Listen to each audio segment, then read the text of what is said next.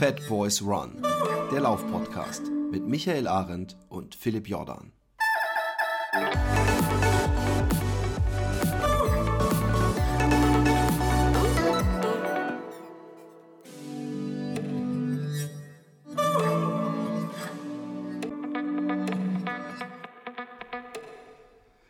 Herzlich willkommen äh, beim Fat Boys Run Podcast. Endlich nun hier die Folge, die schon mal aufgenommen wurde, aber wie wir sie euch nicht präsentieren können. Sprich, die arme, arme, arme Eva Sperger muss noch mal ungefähr eine Stunde mit meinem Gesabbel äh, verbringen und meinen lamen Jokes. Ich habe mir extra neue lame Jokes ausgedacht. Nee, habe ich nicht.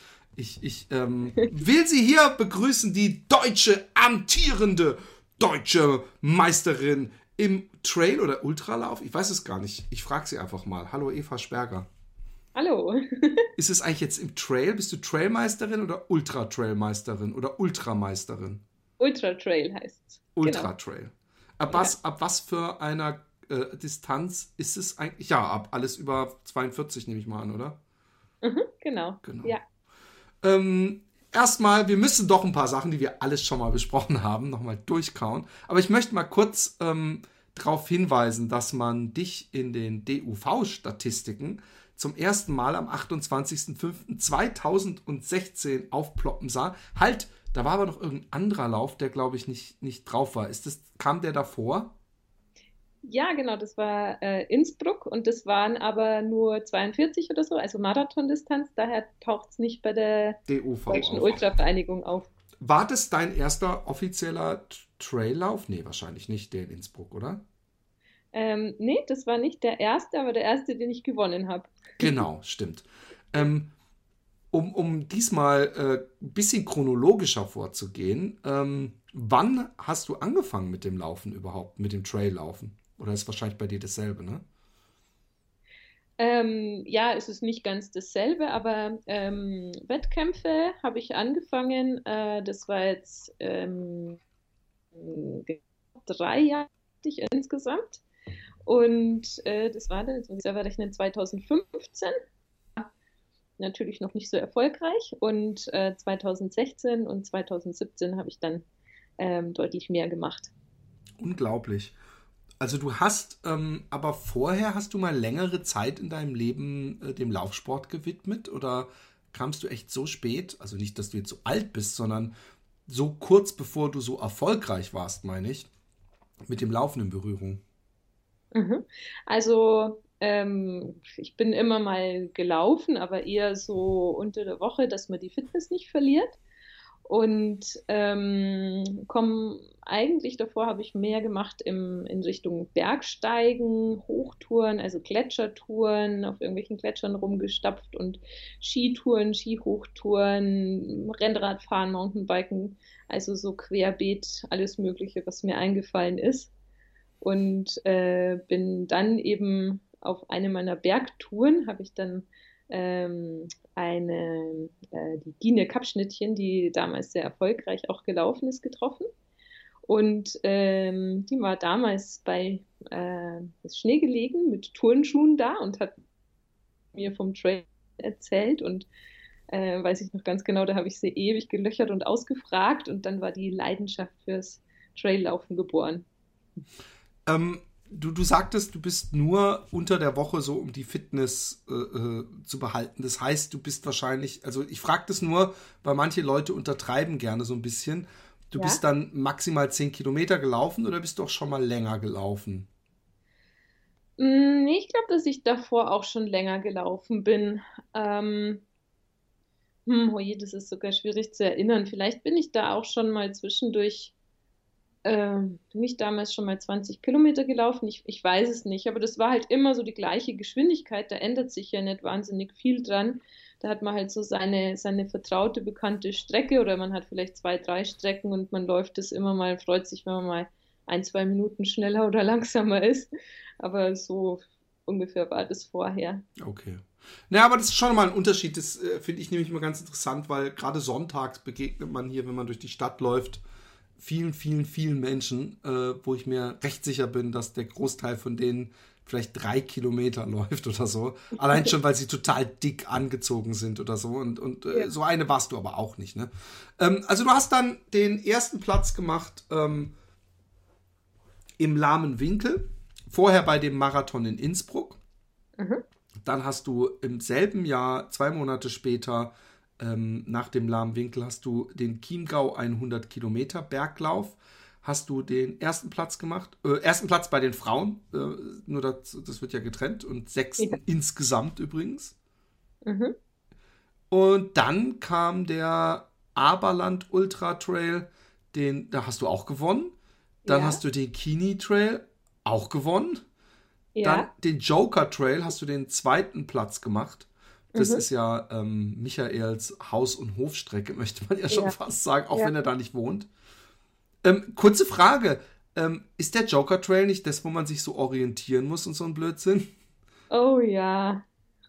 Hat das was damit zu tun, dass bei dir die Eins nicht steht? Glaubst du, dass, dass du da Zeit verloren hast? Auf alle Fälle, ja, ja. Da du sagst es so, so, so, als ob du schreckliche Erinnerungen dran hast. Ja, das waren, das sind tatsächlich nicht so schöne Erinnerungen. Das fand ich nicht so besonders gut mit der Orientierung und auch unterschiedliche Menschen in unterschiedliche Richtungen gelaufen, die einen Berg hoch, die anderen Berg runter und ja, nee, das war, das war da, also das hat mich dann auch irgendwann, da ging dann auch zwischendurch Bahnschranke runter, musste man da warten und also es, nee, das war jetzt nicht ein Wettkampf, an den ich so gerne zurückdenke. Obwohl du den zweiten Platz gemacht hast. Ich ja. wünschte, ich hätte diesen Luxus. Dann hast du den dritten Platz, Platz beim, oh Gott, Löwe, wie wird es ausgesprochen? Lifest Trail. Ach, Lifest Trail, natürlich. Äh, äh, dann Transvulkanier den 15. Platz und das ist ein verdammt gutes Ergebnis. Und ähm, das war auch dieses Jahr schon. Und dann den Zugspitz Super Trail XL und das war auch die deutsche Meisterschaft, den ersten Platz. Nun interessiert wahrscheinlich schon die meisten ähm, äh, und auch mich. Ähm, du bist den Transvulkanier im Mai gelaufen mhm. und bist schon im Juni den Zugspitz Super Trail gelaufen. Ja. Ein Monat später, äh, ähm, ein paar Tage, also wirklich fast genau einen Monat später, auf, auf vier Tage hinaus. Ähm, äh, wann hast du beschlossen, äh, den, den äh, Zugspitz Trail zu laufen, der ja auch deutsche Meisterschaft war? und ähm, ähm, hast du dann den Transvulkanier als so eine Art äh, Trainingswettkampf genommen. Äh, wie viele Monate vorher hast du auf den Zugspitz Ultra Trail direkt äh, äh, dir einen Trainingsplan machen lassen? Weil das, das ist jetzt was, was ich mich zum Beispiel frage. Das sind vier Wochen dazwischen. War dann der Trainingsplan mehr für den äh, Transvulkanier oder für den Super Trail? Und ähm, äh, ja, wie, wie, wie, wie lang ging die Periodisierung? Wie wie, wie, wie hart war das Training und wie sehr hat man dann im Kopf doch manchmal gedacht, ach, so deutsche Meisterin klingt schon nicht schlecht. ähm, das ist eine gute Frage. So strategisch gehe ich manchmal gar nicht vor. Also ich glaube, ich habe ähm, beschlossen, ich mag einen Trainingsplan machen. Also ich mag eine feste Struktur haben. Mm, und wann ich dann beschlossen habe, die deutsche Meisterschaft mitzulaufen, manchmal glaube ich, ist es meine Strategie, dass ich das gar nicht so ganz richtig fest beschließe oder das irgendwo so von mir herschiebe und ich habe es aber dann doch im Hinterkopf. Aber um mich nicht selber so nervös zu machen, schiebe ich das dann manchmal ein bisschen von mir. Aber wenn man einen Micha fragen würde, der würde wahrscheinlich, der, der, hätte das wahrscheinlich sehr viel mehr im Kopf gehabt und ähm, ja, genau, wahrscheinlich ist es, äh, ich habe im Dezember 2016 angefangen, mit ihm zusammen zu trainieren und naja, damit war die Vorbereitungszeit dann wahrscheinlich schon so sechs Monate, fünf, sechs Monate da drauf.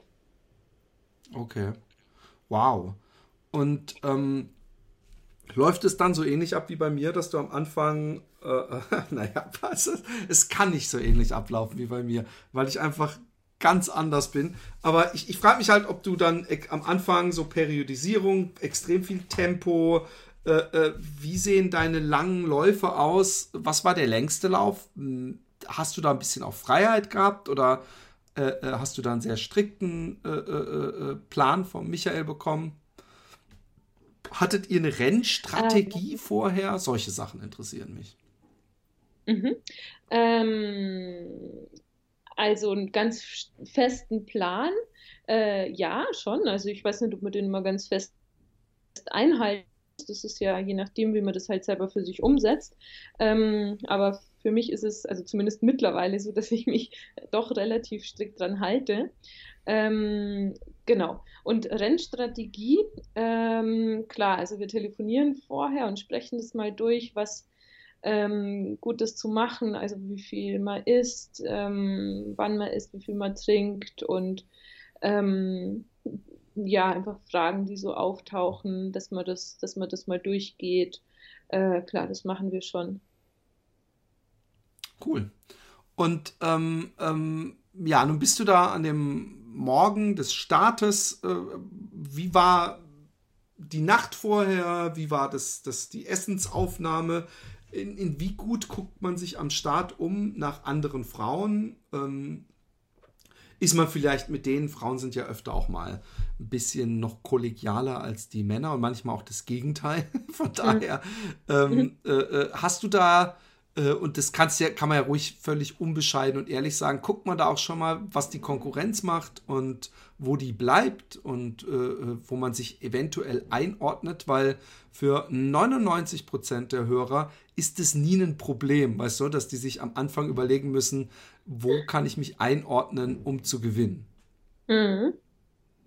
Äh, ja, also klar, das, das passiert freilich. Also das wird schon allein deshalb passieren, weil Leute zu einem kommen und sagen, ah, weißt du, wer auch da ist oder die und die startet und die und die, also es können, ist eine super Läuferin und also schon allein deshalb weiß man, dass dann ähm, wer sonst noch da ist.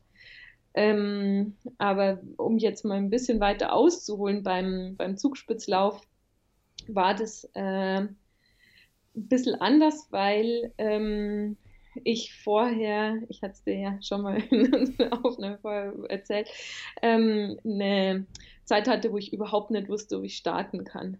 Also da, ähm, ich war, ähm, ich glaube, du hattest mich vorher auch noch gefragt, was so die längsten Läufe waren im Rahmen vom Trainingsplan. Und ich hatte da eben also genau drei Wochen vor dem Wettkampf ist eigentlich so der Höhepunkt vom Training, bevor man dann ein Stück weit rausnimmt. Und ähm, das war ein Wochenende, da hatte ich einmal vier Stunden, einmal fünf Stunden laufen ähm, und bin dann auf der Strecke auch vom, vom Zugspitzlauf unterwegs gewesen. Und war eigentlich alles super und hat voll Spaß gemacht. Und danach hat dann ähm, meine Hüfte so dermaßen wehgetan, dass ich ähm, quasi nicht wusste, ob ich starten kann. Aber da geht man doch äh, wahrscheinlich zum Physio oder noch besser zum Arzt und der sagt einem doch dann was, oder nicht? Ja, genau, da ist ich zu allem, so zu zwei Ärzten und meinem Physio, der mich schon kennt. Und ähm, klar, die haben allerdings alle dasselbe gesagt, ähm, du kannst nichts kaputt machen. Also ähm, man kann es versuchen, du kannst nichts kaputt machen, wenn es ähm, okay ist von den Schmerzen, dann geht's. Und ähm, dann habe ich wirklich so alle Register gezogen mit Eis, eben Physio, Black Roll, äh, denen, was, was mir so eingefallen ist und ähm, vorher eben nicht mehr gelaufen, sondern dann aufs Rennrad und versucht auf dem Rennrad Intervalle zu machen. Also wirklich so alles versucht. Und ähm, so, dass ich aber auch nicht wirklich dann wusste, wie wird es denn jetzt sein? Also geht es gut oder nicht gut? Also du bist und, die drei Wochen dann gar nicht mehr gelaufen oder doch, nur noch Rad, Rad gefahren oder? Ja, also ich habe erstmal die typische Läuferstrategie verfolgt, die heißt, ähm, vielleicht kann man es ja rauslaufen. Ja. Die hat in dem Fall nicht funktioniert. Mhm. also es ist einfach nur schlimmer geworden. Und ähm, ja, ich glaube, so anderthalb Wochen habe ich noch versucht weiterzulaufen und habe einfach festgestellt, geht nicht. Und das ist, ich weiß nicht, das kann man sich wahrscheinlich gar nicht, also ich finde es selber, musste ich über mich so ein bisschen schmunzeln, weil ich, es war wirklich so wie so eine Weltuntergangsstimmung, als wäre jetzt mein ganzes Leben über den Haufen geschmissen, zu merken, es geht nicht. Da war ich quasi am Osterfelder Kopf auf der Strecke vom, vom Zugspitzlauf und habe gemerkt, ich habe einfach, es funktioniert einfach nicht. Und wo man echt so auf einmal sein ganzes Leben überdenkt. und ähm, ja, genau. Also das war einfach so der Zeitpunkt vorher.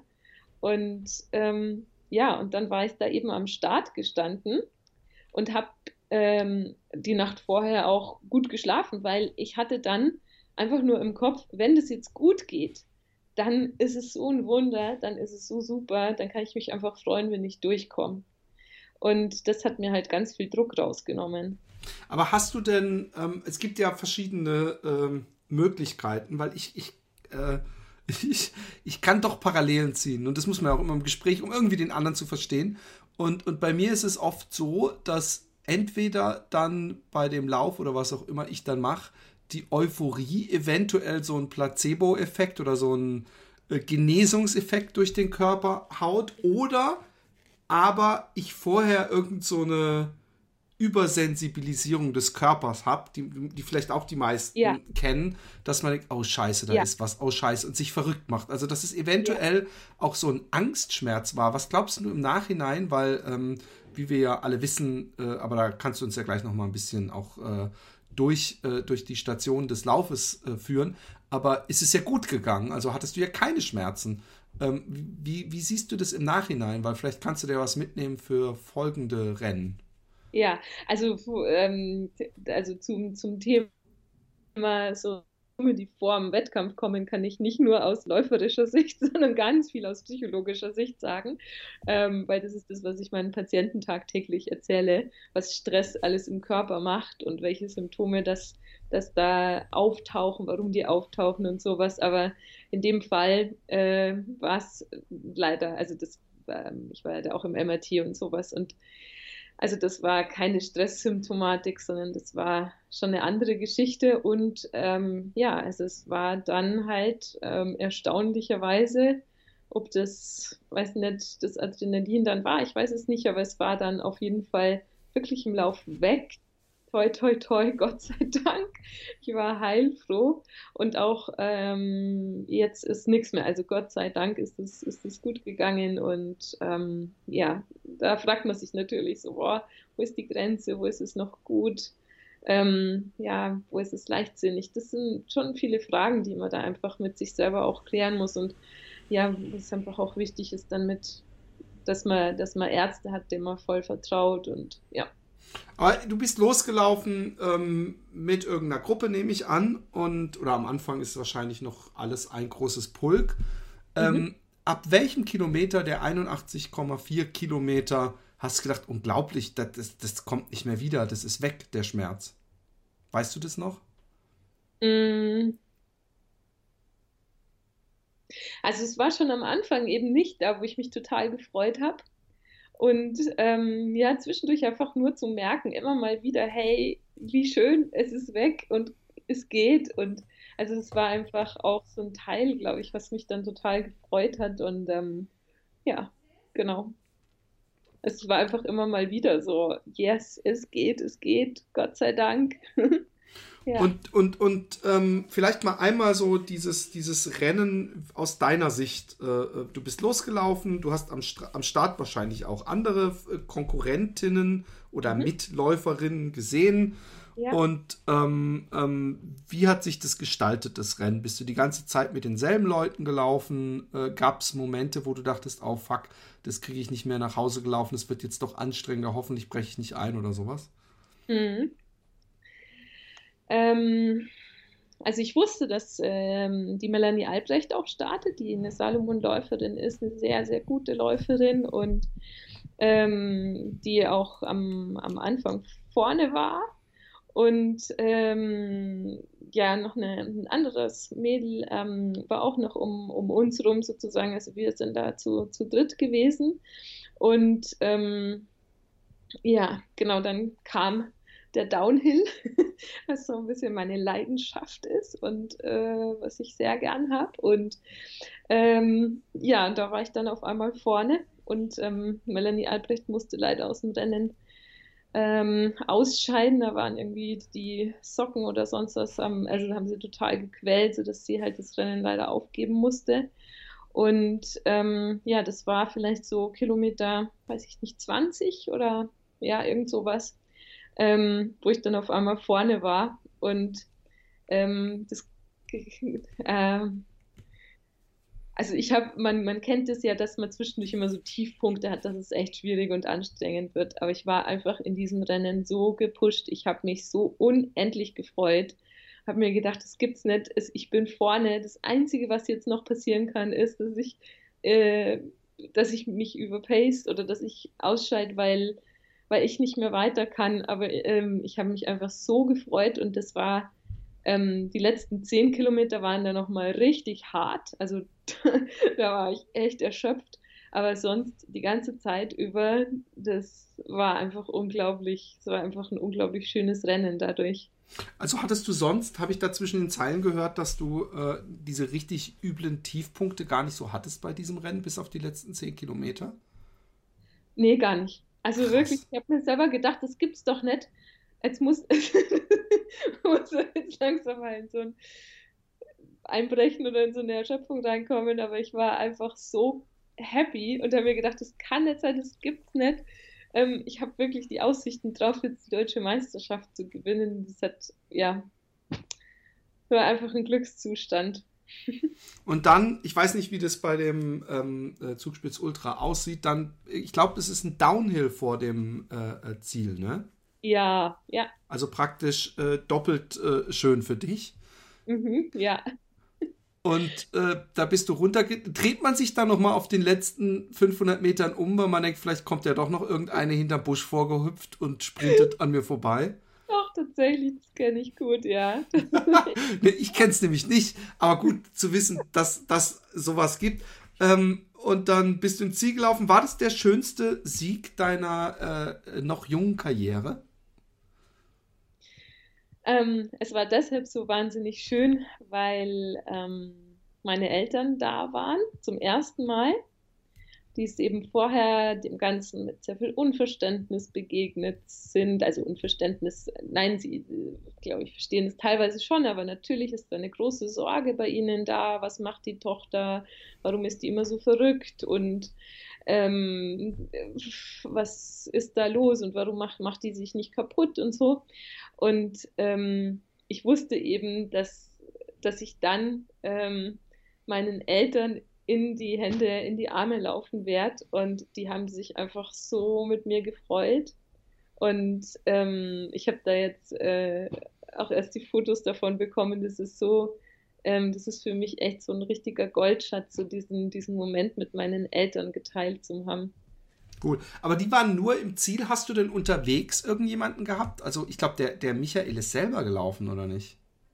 Der Micha war mit der Kamera dabei. Der ah. hatte, da sind ganz viele Athleten ähm, von Stefan und Micha mitgelaufen und die waren eben da mit der Kamera dabei.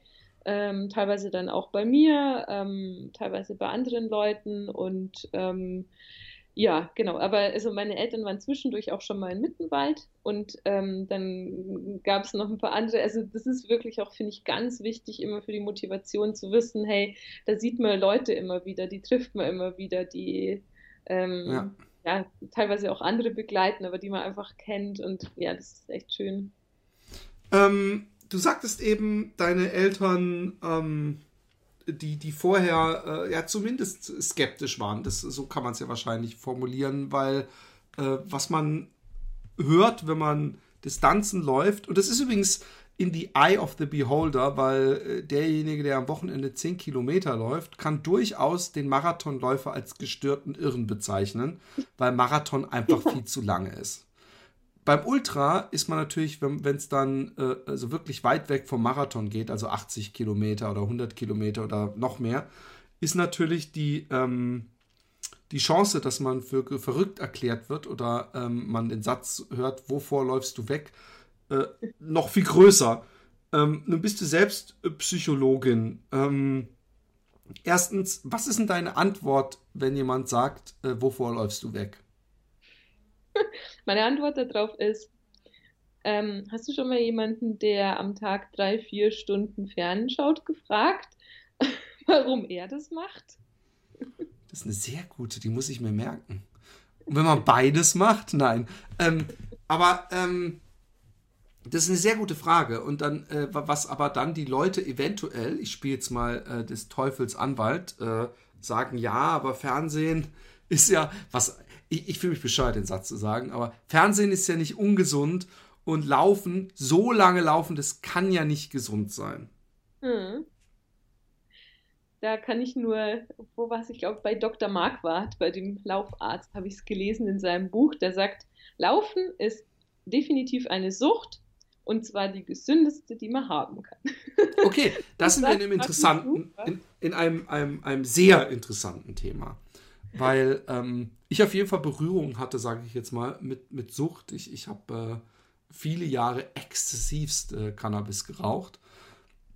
Glaube aber, dass ich auch vorher schon immer extrem war. Ja? Also nicht extrem, ich hasse das Wort, aber dass ich Sachen, wenn ich sie gemacht habe, richtig gemacht habe und einfach Interesse dran hatte. Das war früher mit Graffiti, das war mit Zeichnen, das war mit Skaten, dass ich eben gemerkt habe, dass andere, ja, denen reicht es halt, das dann einmal die Woche zu machen. Wenn ich von was begeistert bin, dann würde ich am liebsten äh, morgens um sechs aufstehen und den ganzen Tag nichts anderes machen.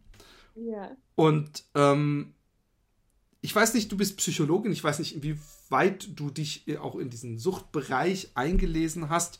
Mich stört es ja, wenn Leute äh, so eine Sucht wie, wie Alkoholismus oder auch Kiffen oder was weiß ich oder Spielsucht vergleichen mit dem Laufen. Nun, nun kann man sagen, beim Laufen kriegt man auch, wenn auch irgendwelche Sachen ausgeschüttet, die einen, einen glücklich machen und danach äh, rennt man diesem Runners High hinterher ganz ehrlich, also es ist so viel einfacher und, und, und gemütlicher. Also gerade in Holland kann ich mir einen Joint hier um die Ecke kaufen und anzünden, als sich morgens um sechs in seine Laufklamotten zu schnüren, um am Ende noch für den alten Folterknecht Michael Arendt irgendwelche 20 Kilometer Intervalle ja, genau. zu laufen. Ja.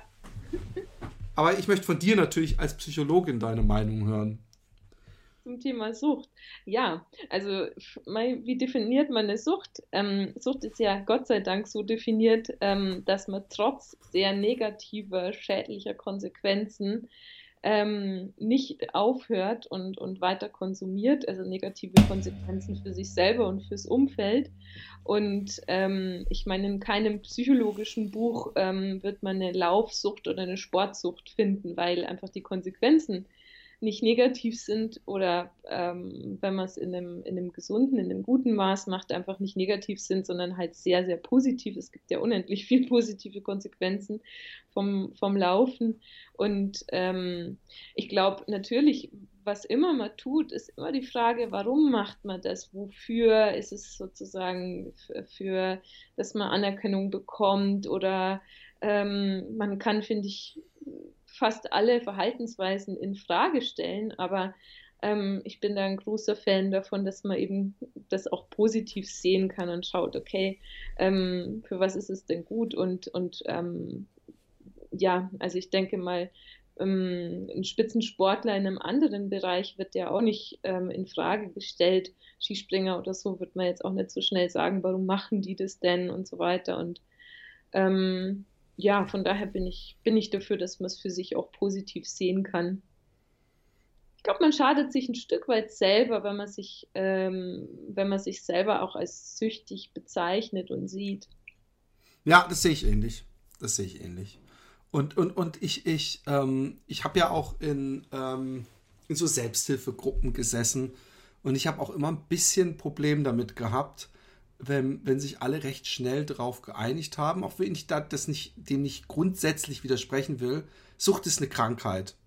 Wird dann recht schnell gesagt. Und ähm, was, was mich daran so stört, ist, dass man sich einerseits zum Opfer macht und nicht zum Mittäter, weil ich glaube, alle Süchtigen sind Mittäter und es gab genügend Momente, wo Leute gesagt haben, hey, mach doch lockerer und oh nee, ein Glas geht noch oder was auch immer dann. Und, mhm. und ähm, es, es gibt auch so ein ganz klein bisschen, äh, ne, ist es eine Verantwortung wegschieben und, und äh, macht es halt einfacher, auch äh, in Zukunft äh, ähm, der Sucht zu erliegen, weil man ja sagen kann, es ist aber eine Krankheit, ich bin krank. Und äh, das, das, ich, ich finde, das mag wahrscheinlich sogar äh, genetisch oder so festgestellt worden sein, ich weiß es nicht. Aber mir hilft es wesentlich mehr, wenn ich mir denke, ich habe mein Leben im Griff. Wie siehst du das? Ja, total. Und äh, ich meine, die Forschungen gehen ja auch eher dahin, dass man sagt, Leute, die viel Sport, dass die psychisch sehr viel, sehr viel gesünder sind vom Selbstwertgefühl. Ähm, man verwendet das Laufen gegen Depressionen, weil es hilfreicher ist als Medikamente und Psychotherapie zusammen. Und ähm, ja, ich habe vor kurzem eine Studie gelesen, dass ähm, sogar auch das, der Ausdauersport die Intelligenz fördert. Und ähm, also ja, es hat einfach wahnsinnig viele positive Konsequenzen. Und ähm, ich denke, wie du sagst, ähm, man es ist schwierig, es nicht um 6 Uhr in der manchmal vielleicht um 5.30 Uhr Winter, wenn es kalt draußen ist, aufzustehen und rauszugehen. Und wenn man sich dann sagt, okay, bin ich süchtig, dann glaube ich, hält einen das nicht bei der Stange. Und ja. ähm, ich meine, andere Süchte sind ja eher was sehr, sehr Bequemes und ähm, ja, wo man nur vielleicht langfristig, äh, wo man nur kurzfristig denkt und nicht an langfristige und ähm, gerade das Laufen, wenn ich mir manchmal Leute anschaue, die äh, 60 Jahre alt sind, schneller als man selber topfit sind, da denke ich, da hat man doch eigentlich auch gute Vorbilder, wie es halt sein kann. Eben. Also zeig mir mal den 60-Jährigen, äh, der sein ganzes Leben gesoffen hat und dann den Läufer. Die, da sind mir die Läufer sowieso am liebsten. Ähm,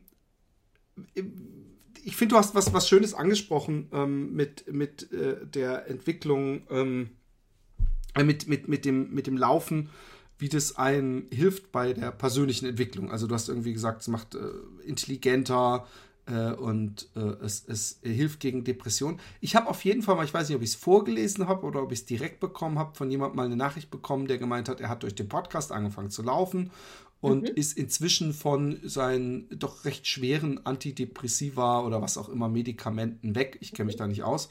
Und, und es wundert mich nicht weil mhm. äh, äh, ich bei mir selber feststelle, umso mehr ich laufe, umso ausgelassener und glücklicher bin ich. Und ja. als ich jetzt äh, dieses Laufloch hatte und wieder anfangen musste, da ging es mir richtig kacke. Da war ich auch nicht zufrieden. Da waren die, die, die Wolken am Himmel sehr grau. Mhm. Ja. ja. Ähm, hat dich denn das Laufen ähm, merklich irgendwo anders weitergebracht? Mhm. Also am Anfang habe ich mir gedacht, meine Güte, warum stecke ich so viel Zeit in dieses Laufen rein? Das ist ja echt verschwendet, da könnte man was anderes machen, lernen oder also könnte man auch was anderes mit anfangen.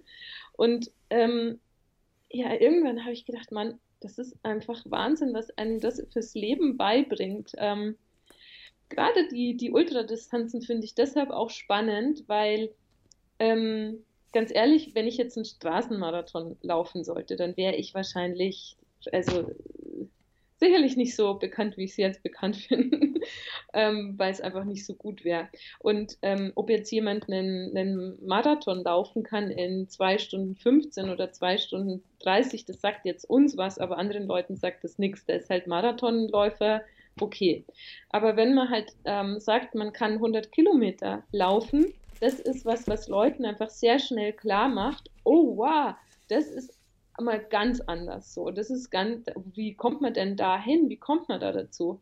Und ähm, das finde ich das, das, das Coole an den Ultradistanzen, dass man merkt, hey, das hat was mit Entwicklung zu tun. Also ähm, wenn ich an der Sache dranbleibe, wenn ich mir ein Ziel setze ähm, und ich arbeite daran jeden Tag, dann ähm, komme ich unendlich weit. Also und man kann ja, das, das Laufen ist eine Sache, die kann man eigentlich relativ simpel trainieren. Ja, also man macht Intervalle, man macht, macht lange Läufe, okay, man wird besser, sehr einfach.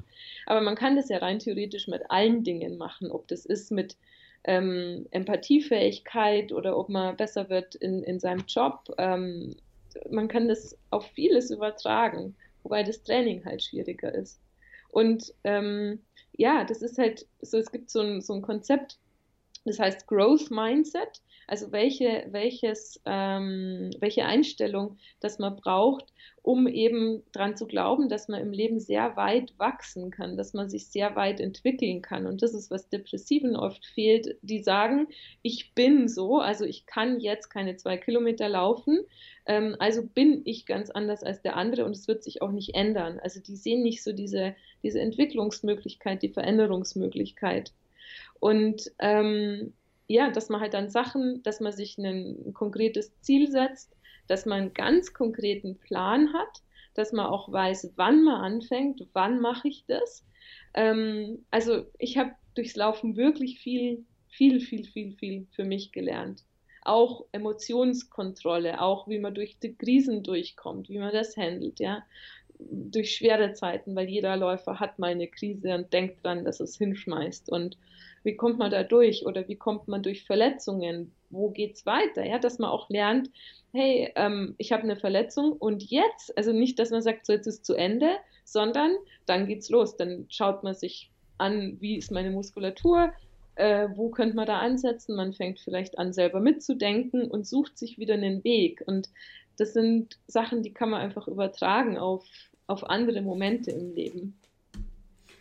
Ja, ich, ich kann dir gar nicht äh, genug äh, zustimmen. Ich glaube auch, ich auch, kein Ultraläufer ähm, hat angefangen mit dem Laufen und hat sich gesagt, ich will Ultraläufer werden. Was nämlich das Laufen schafft, ist, ähm, dass man am Anfang hat man ja schon gedacht, Marathon ist gestört oder lange oder das schaffe ich nie. Und hat halt nur mal erstmal auf die 10 Kilometer trainiert und dann hat man irgendwann auf den Marathon trainiert. Und was man am Anfang nicht für möglich hielt, ist am, äh, am Ende nicht das Ziel, das praktisch das große Endziel, sondern ist eigentlich nur eine Zwischenstation gewesen. Und, und das finde ich so spannend, dass ich, dass ich, äh, äh, also zumindest an mir gemerkt habe, dass man wesentlich weiter ähm, kann, als man sich überhaupt nur zugetraut hätte. Mhm. Und das kann man natürlich direkt mit ins Leben nehmen. Was, was glaubst du denn, was dich, ähm, weil, weil es ist, ich finde es wirklich unglaublich. Ähm, es gibt, glaube ich, echt Leute, die ihr halbes Leben ähm, in den Bergen gelaufen sind und trainiert haben und alles und du kommst praktisch ja eigentlich so ein bisschen reingeschlittert und äh, äh, gewinnst fast alles, wo du antrittst. Fast. Ich übertreibe ein ganz klein wenig, aber im Grunde sehe ich hier sehr viele Einsen. Was ist, was ist, was glaubst du, was macht dich, macht dich so erfolgreich? Gibt es irgendwas, wo du glaubst, da habe ich meine Stärke? Ähm, ja, ich glaube, also du hast vorher von, von davon gesprochen, dass du alles, was du gemacht hast, bisher mit voller Begeisterung oder dass du das immer so 100% gemacht hast. Ich glaube, das ist es bei mir auch. Also einfach viel Begeisterung für was auch immer. Und ähm, so ein geht nicht, gibt's nicht. Also kleine Ziele habe ich, also ich habe mir tatsächlich am Anfang nicht das Ziel von einem 10 Kilometer Lauf, sondern immer mal, warum wer sagt, dass es nicht geht. Also immer mal einfach sich maßlos überschätzt, so ungefähr. Und ähm, ich glaube, der, also ein ganz, ganz großer Erfolgsfaktor ist ähm, diese Kontinuität. Also jeden Tag das zu machen, was, was, also jeden Tag dran zu bleiben. Weil am Ende kann man sich vorstellen wie eine, wie eine Treppe und jede Stufe, die man geht, die zählt einfach. Und wenn es ist, dass man einfach, ähm, dass man sich vorstellt, okay, heute geht wirklich nicht, aber man geht einfach raus und macht dann langsamer oder sowas. Und ähm, ich habe mal in einem, im Buch, ähm, wo es so ähm, um Strategien geht, die einen glücklich machen, hat er gesagt, es ist sehr, sehr viel einfacher, dass man überhaupt nie eine Ausnahme macht, als wie wenn man sagt, ähm, man, ja, man stellt es in Frage. Also sobald man anfängt, mal in Frage zu stellen, ja, heute kann ich es ja ausfallen lassen, weil der Arbeitstag zu lang ist und heute lasse ich es mal ausfallen, weil das. Für mich ist es, ich ziehe es einfach durch. Also keine Frage. Also wenn es irgendwie geht, das Training, dann mache ich es auch. Klar, natürlich, also dass man mal was wechselt oder dass man merkt, heute geht kein Intervall, dann macht man halt mal was anderes. Aber dass man sagt, okay, man lässt einfach nichts ausfallen, das finde ich, das finde ich einen ganz, ganz wichtigen Punkt. Und ich glaube, ähm, ganz eine andere wichtige Sache ist, ähm, was motiviert mich? Also warum mache ich das? Wenn es ähm, so, also der Unterschied zwischen Motivation und, und Leidenschaft. Und ich glaube einfach, ähm, wenn man eine Leidenschaft hat fürs Laufen, dann sollte man laufen. Und wenn man eine Leidenschaft hat für Klavierspielen, dann sollte man das machen. Ich glaube, man sollte einfach das tun, wo man merkt, dass die Sache an sich einen total motiviert. Also nicht um zu, um zu gewinnen oder um zu. Ja, um ja, ich weiß genau, was du meinst. Ja. Ich glaube auch, dass die Chancen, in irgendwas gut zu sein, ähm, ganz viel damit zu tun haben, äh, wie viel Spaß man dran hat. Ja. Also, dass, dass ich auch glaube, dass man sich den Beruf nicht vorher denken sollte, oh, aber da verdienst du doch nichts oder du bekommst du keinen Job, sondern such dir das, wo du wirklich viel Spaß hast, weil du wirst dadurch besser sein als die ganzen Leute, die sich diesen Beruf gesucht haben, weil sie ihn ähm, äh, erträglich finden oder eine gute Karrierechance darin sehen. Und äh, äh, so ähnlich ist es wahrscheinlich auch mit dem Sport. Ja, total. Also ich habe Gott sei Dank in beiden Sachen das Glück, also das ist einfach die, die Psychologie und die Psychotherapie ist meine absolut große Leidenschaft und äh, das Laufen auch. Und ähm, ja, das ist ein großes Glück, beides verfolgen zu können. Ähm, mal kurz zu einem ganz anderen Thema, was ja auch äh, jetzt äh, in den letzten Monaten äh, zum Glück äh, in den Medien aufkam, nämlich diese MeToo-Debatte. Und ja. Äh, im, infolgedessen kamen auch ähm, einige Artikel oder Beiträge in verschiedenen Medien, äh, Verhaltenskodexe gegenüber Frauen, die man beim Laufen ähm, trifft aber auch viele erschreckende Geschichten von Frauen über äh, sexuelle Sprüche und hast du nicht gesehen. Ähm, du bist jetzt, ähm, ähm, ich sag's jetzt nochmal, auf jeden Fall keine unattraktive Frau. Die Leute haben, sehen ja dein Foto, können sich selber ihre Meinung machen. Das ist jetzt auch wirklich, glaube ich, recht objektiv gemeint. Und bist sehr viel alleine in der Natur unterwegs.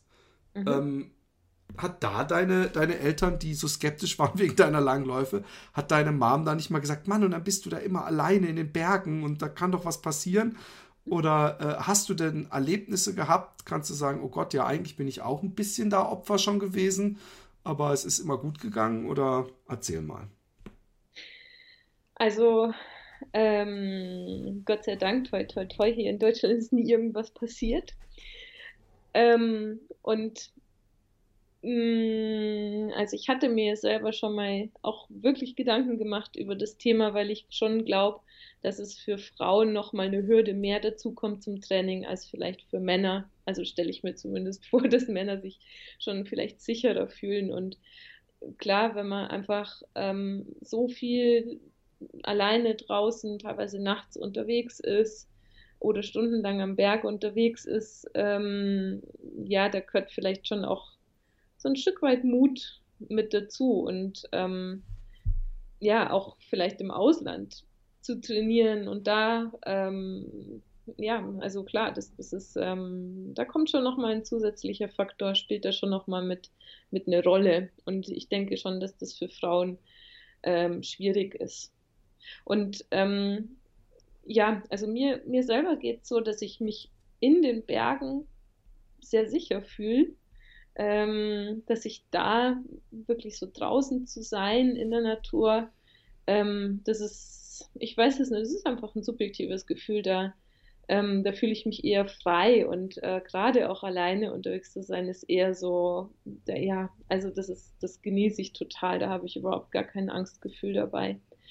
Und ähm, hier so in München, klar, wenn es da abends ist, nachts ist, da ist dann eher schon mal der Gedanke dabei, ob da was passieren könnte. Und ähm, ich finde aber auch ganz wichtig, ähm, ich meine, mit, mit einer zunehmenden Medienpräsenz hat man ja auch immer so das subjektive Empfinden, dass mehr passiert. Und ähm, ich bin da teilweise ein knallharter Rationalist. Ich möchte das dann wissen und schaue mir Statistiken oder höre hör dann, was ist die Statistik. Und die Statistik sagt, dass wirklich ähm, sehr viel weniger passiert insgesamt, ähm, als es sonst auch der Fall war. Und ähm, ja, dass das, ja, das ist manchmal einfach so ein Stück weit, muss man sich vielleicht auch wieder ähm, anschauen, was, was sind die Fakten. Das finde ich wichtig.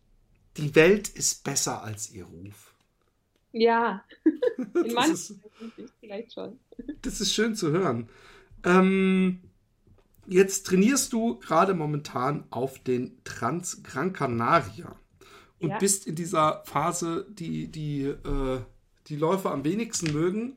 Ähm, vielleicht gibt es auch viele und ich spreche Unrecht, aber wir sind in einer Phase, wo es viel dunkel ist, wo es äh, nass ist, kalt ist, glatt ist, ähm, all Ja. dies. In was für einer Phase bist du denn jetzt gerade deines Trainings und, und, und wie gehst du das an? Was ist der Plan? Hast du Ziele?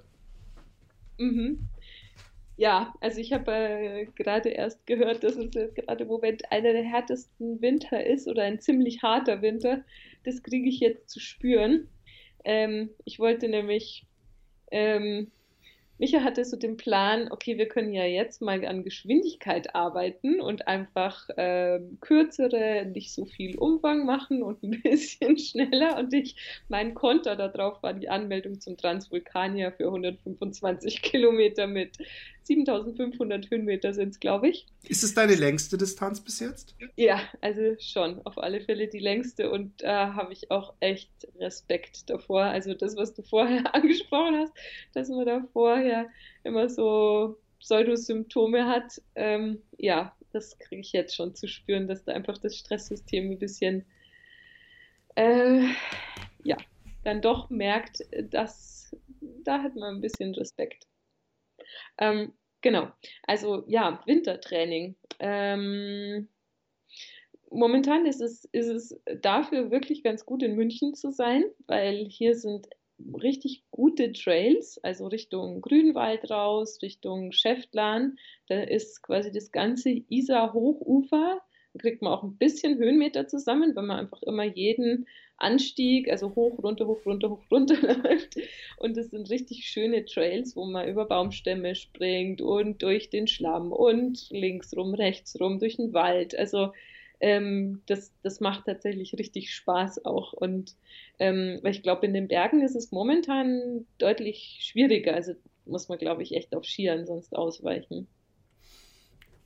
Okay, aber der, der Trans, Trans Gran Canaria ist, glaube ich, schon, ist diesen Monat, ne? In, in Der ist am 23.02. Oh, dann Ja. bist du ja praktisch, dann hast du, warte mal kurz, dann hast du jetzt die Tage irgendwann deinen großen, langen, längsten Lauf gehabt, oder nicht? Genau. Ja, jetzt, also letzte Woche waren 150 Kilometer. Wow, wie lief das? Aha.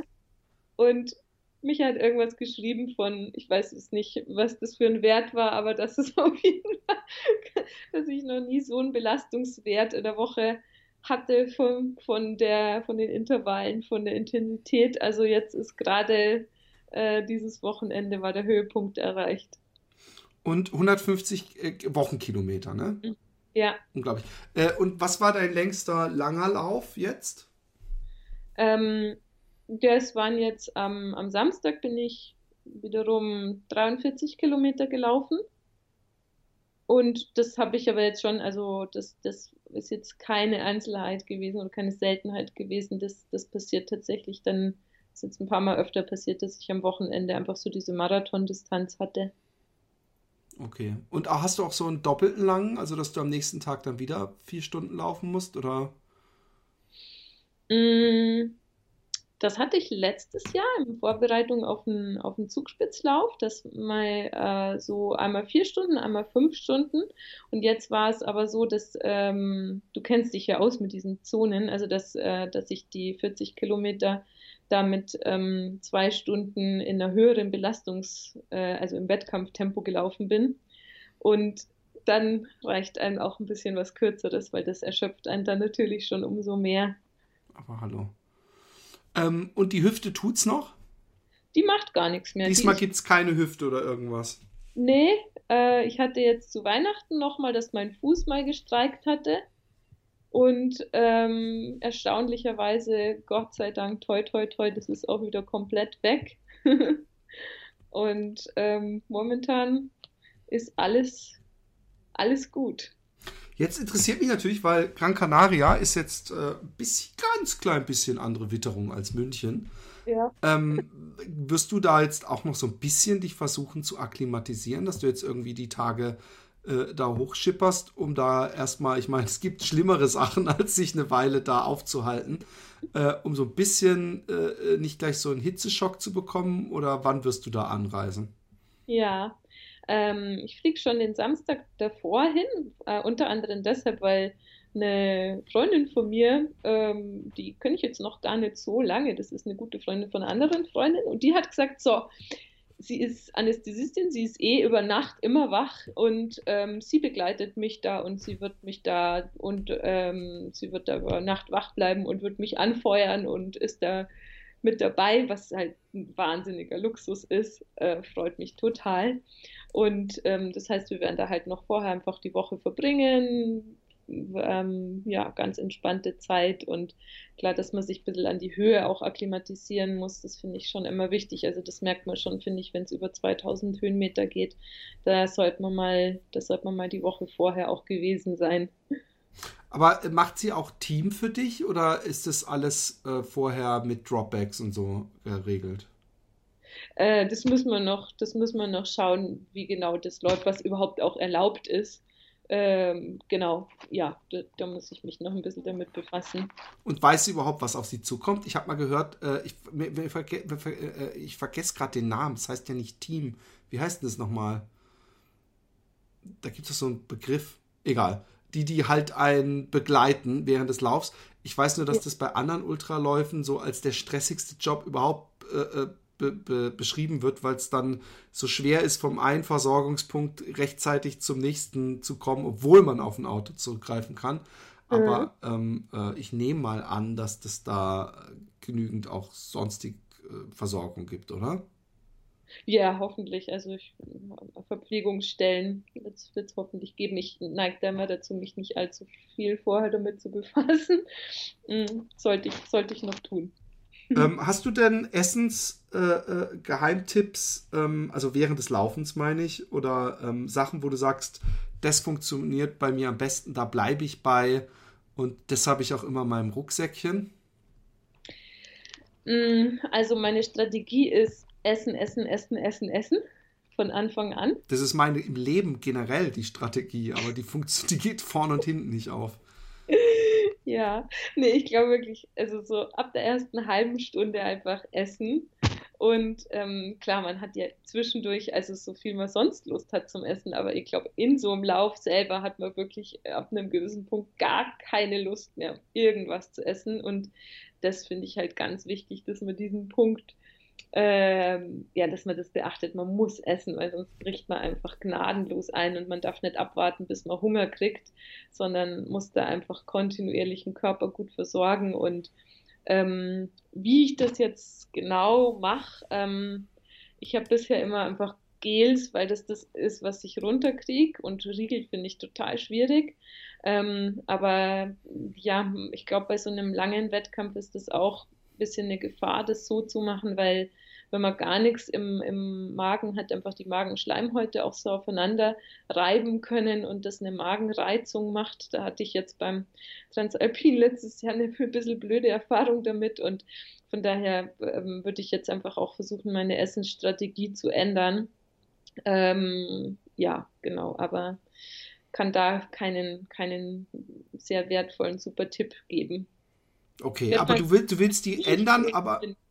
Milchbrötchen wären eine gute Idee, das habe ich mir gemerkt. Das, das werde ich ah, noch Da haben wir hier in Holland die weichesten und leckersten, habe ich mir sagen lassen.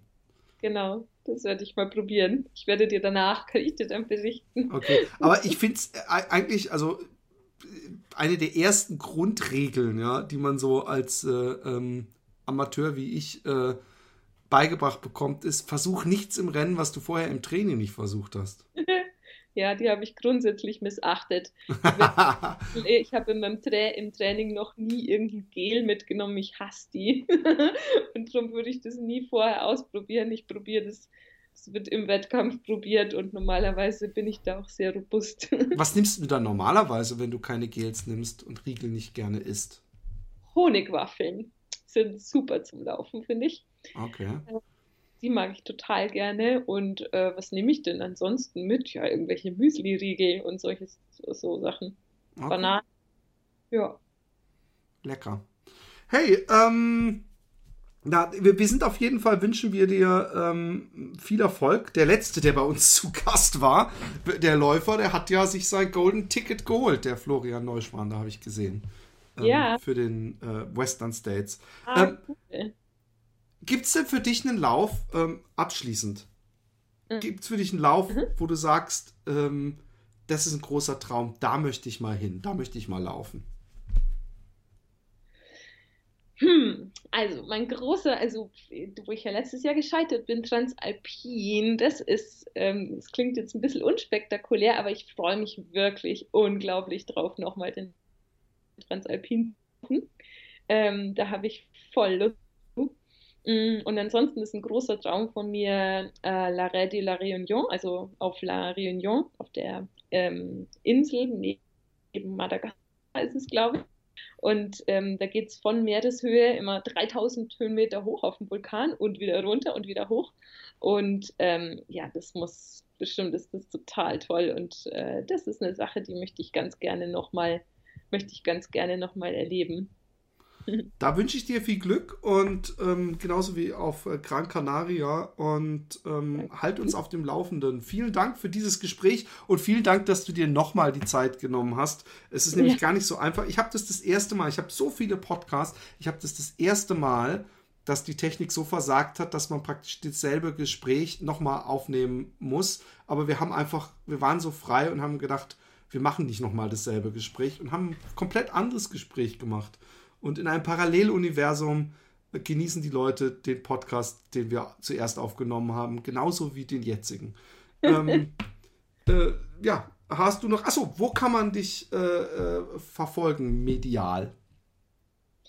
Mm, also ich habe meine Facebook, ganz normale Facebook-Seite und da nehme ich Freundschaftsanfragen auch an, auf jeden Fall. Und Instagram bin ich auch.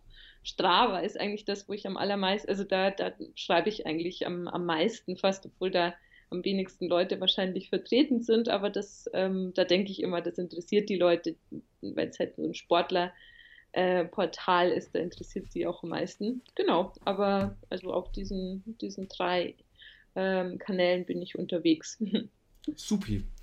Also Leute, äh, ihr habt's gehört, äh, fragt Eva an oder folgt ihr auf Strava und abbelasst äh, ob ihrer unglaublichen Leistungen. In diesem Sinne, tschüss. Dankeschön, tschüss. Fat Boys Run, der Laufpodcast mit Michael Arendt und Philipp Jordan.